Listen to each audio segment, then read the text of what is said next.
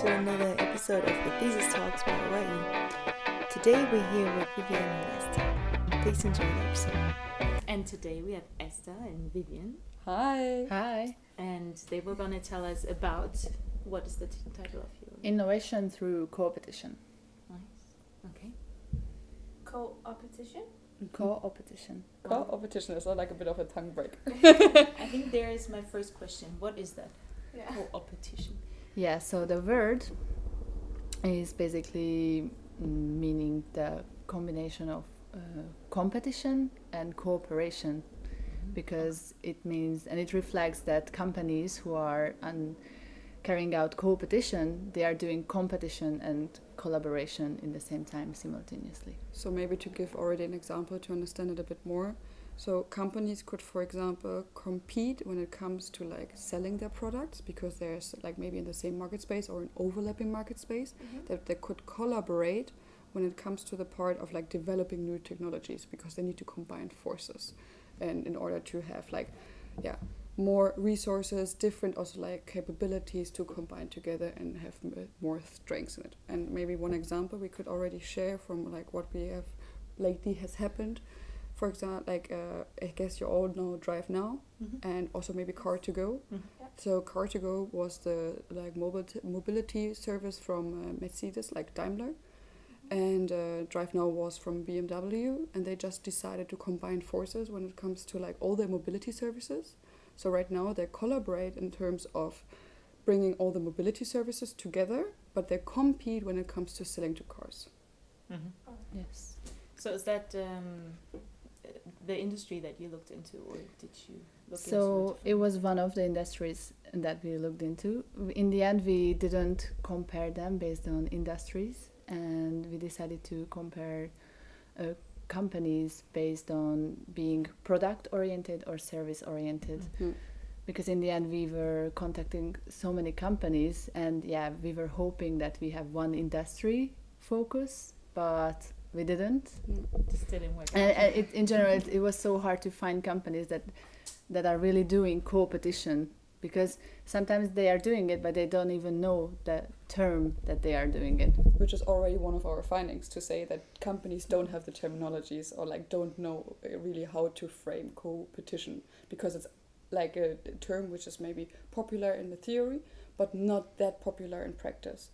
And yeah, so basically how we actually acquired like those interviews where that we did a portfolio of ourselves and with nice pictures and uh, some uh, text of what we would like to write about. And then we just did cold calling over LinkedIn.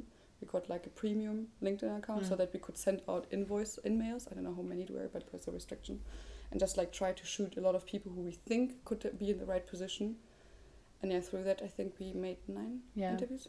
Altogether, we had nine interviews. Yeah, with the nine different cases. Exactly. But our supervisor said it's not a case study. It's not a case study. It's not a case study, because so. we have more cases, and in in a case study you need uh, more background information. But in our case, it doesn't matter the whole company's background at what they are really doing, okay. because we are more we were doing more explorative study. And we we wanted to find out that how cooperation works for them. That's actually not that e- was not that easy for us. Mm-hmm. And when we actually interviewed those companies, we thought we're gonna have from those nine companies like five product and four service ones. But throughout the interviews, we even understood that if one company produces products, they may be more engaged in services when it comes to innovation. Ah, okay. And our aim of this paper was to see the connection between innovation and co-opetition, because in general literature has some information about co-opetition, that what are the benefits, challenges, Changes, but yeah. there are not too many connection with innovation, mm. and we believe that there's a connection, and that's what our paper said as well. So was your main motivation to look into the link between innovation and co-op? Co-opetition, or did you have other motivations for doing this? Um, so actually we started out that we were really interested in innovation departments, and that was like the main focus, that we thought, okay, not, it's not so much about entrepreneurship, more like of like having corporations who have innovation departments, mm-hmm. and from there we started, okay, what what could be really interesting, because we don't just want to write a C S which has like been like a research topic already. We want to research on something what is actually right now a bit of like a burning point. And then we actually came up with those like um, with a theory, or like we we were looking into the theory that companies nowadays are not anymore able to have, first of all, like um, to produce or to innovate in this fast-paced environment we are work, we are right now living in. So they need more resources, which they don't have on their own. They need to develop faster, which is also more difficult, and they need to have a lot of com uh, competences, and that goes beyond like the capabilities of one company. So the theory suggests of like having or like combine like combining the forces with maybe one player or even more players. So we were really interested in of like researching this combination of like, okay, the relationship to one to one or even one to many, like seeing where it would go and what where we could lead with it. And and we believe that is also in connection with open innovation, mm. which is um, deriving from Chesborough from the beginning of two thousand. And and actually also a network innovation and ecosystems. Yes. Mm. Because basically where this whole research was like, where our thinking started was, okay, it's not this what I just mentioned earlier, this one-to-one or even one-to-many. It's just like you need to combine a lot of forces together, maybe not just between one big company and another big company, but between a lot of different players.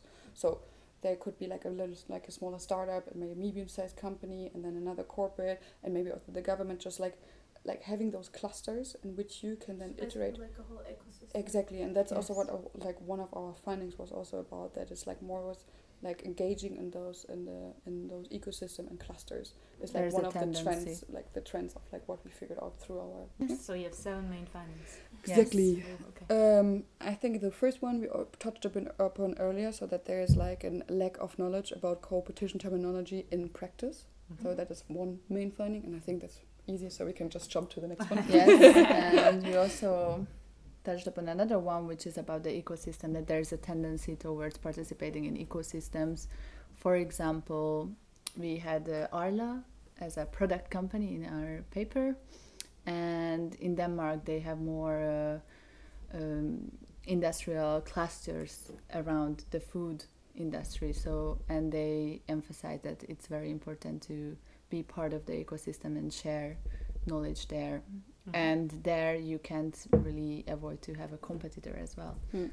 Yes. And then our third finding was that there are like several types of innovation and competition classification carried out uh, concurrently. That means because we ha there are different typolo type typology typologies of Typology. like um, of like uh, innovation as well as competition, and just because one company does one thing does not mean that it cannot have another typology. So when we talk about maybe innovation, I think in our study program we had like disruptive, uh, radical, um, mm-hmm. incremental, and so on. I mean, there are even a lot of like different terminologies about that, like a lot of different research, quite tough to understand and get through it, um, and then take also like one definition because everybody also defines it differently. Great topic. It would not recommend to research about that one. Um, but yeah, so just because they, for example, they do radical, they can also do disruptive, for example. Oh. Mm-hmm. um, and yeah. Yes, so and regarding the success factors, the main part of our research question, uh, in the theory part, we found that trust and commitment are very important uh, success factors. And yeah, we also learned it in our um, program as part of collaboration and in general, that it's very important. However, based on our uh, analysis, companies um, um, see them, saw them less important than other success factors that we found out. Yeah. So what are the other? So exactly, that's what we would come now. Oh, okay. But just like to, so trust okay. and commitment were that what we could, got out of the theory, and they said, okay, that is really important when it comes to competition and engaging it. Mm-hmm. So again, if we would be again two competing companies, we both need to have a like trust and com build up a lot of trust and commitment in order to engage with it. But when we found out as it's not that important, actually those ones which are coming now are even more important. Okay. And that are uh, alignment and openness are additional critical success factors for both types of companies. So for them it's important that in the beginning they sit down and discuss openly that what they really want, and make make the boundaries clear, that they have to do they have to be clear that they are competing on one side, that but they are collaborating on the other side.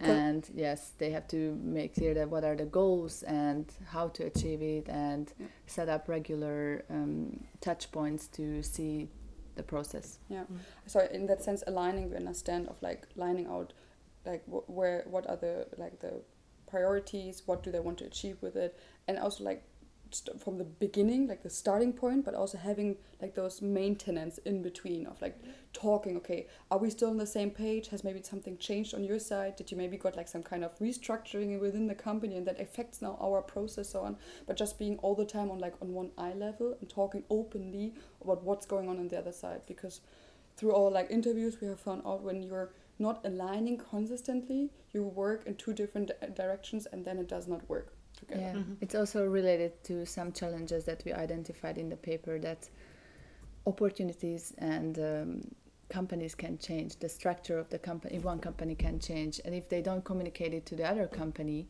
then it can cause problems uh, in long term in their relationship. And then we have like three other ones. And when we talk first about product companies, we talk about that understanding as one additional factor we want, which is not in service companies. Mm-hmm. So, so understanding...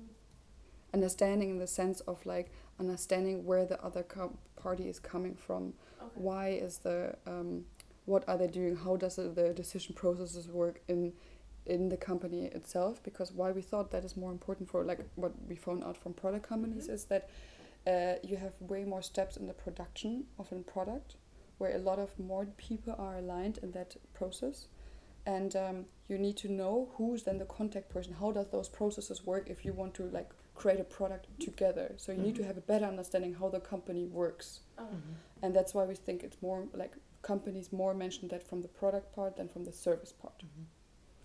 Yeah, but from the service point of view, we found uh, time and size balance as additional success factors.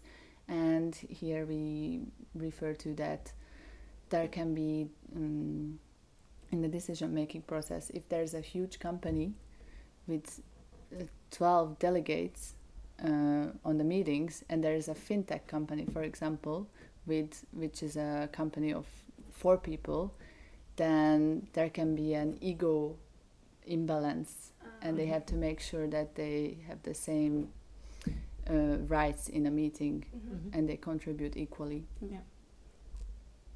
Yes. So these were the mi- main findings. Yes. Is there any further uh, research, like what if you would continue with, with this topic, for example? Yeah. No. Yes. Basically, basically derives from the findings that there is a tendency towards ecosystems, so it would be nice to see yeah. how does these, uh, how do those uh, ecosystems work, and yeah. how mm-hmm. they incorporate competition. How to set that up? What is required for it? Who needs to facilitate this? Like, because we had often like also found out that when you to- want to have a competition project or even engaging in those ecosystems, you need to have one main organizer who just like I don't know takes care of like when do we meet again. Uh, set up the location, the time, and so on, because otherwise they also feel like, okay, if just one company would always take care about it, it's like that there's an imbalance again of like the duties. I'm spending more time of doing all the general stuff than you do, so mm-hmm. maybe you should do it also sometimes. So they said it's easier to have maybe just one neutral middle person. Mm-hmm. Thank you so much. Thank you, thank you. Thank you for having us. Thank you. Good luck with your diversity weeks. Yes, thank you.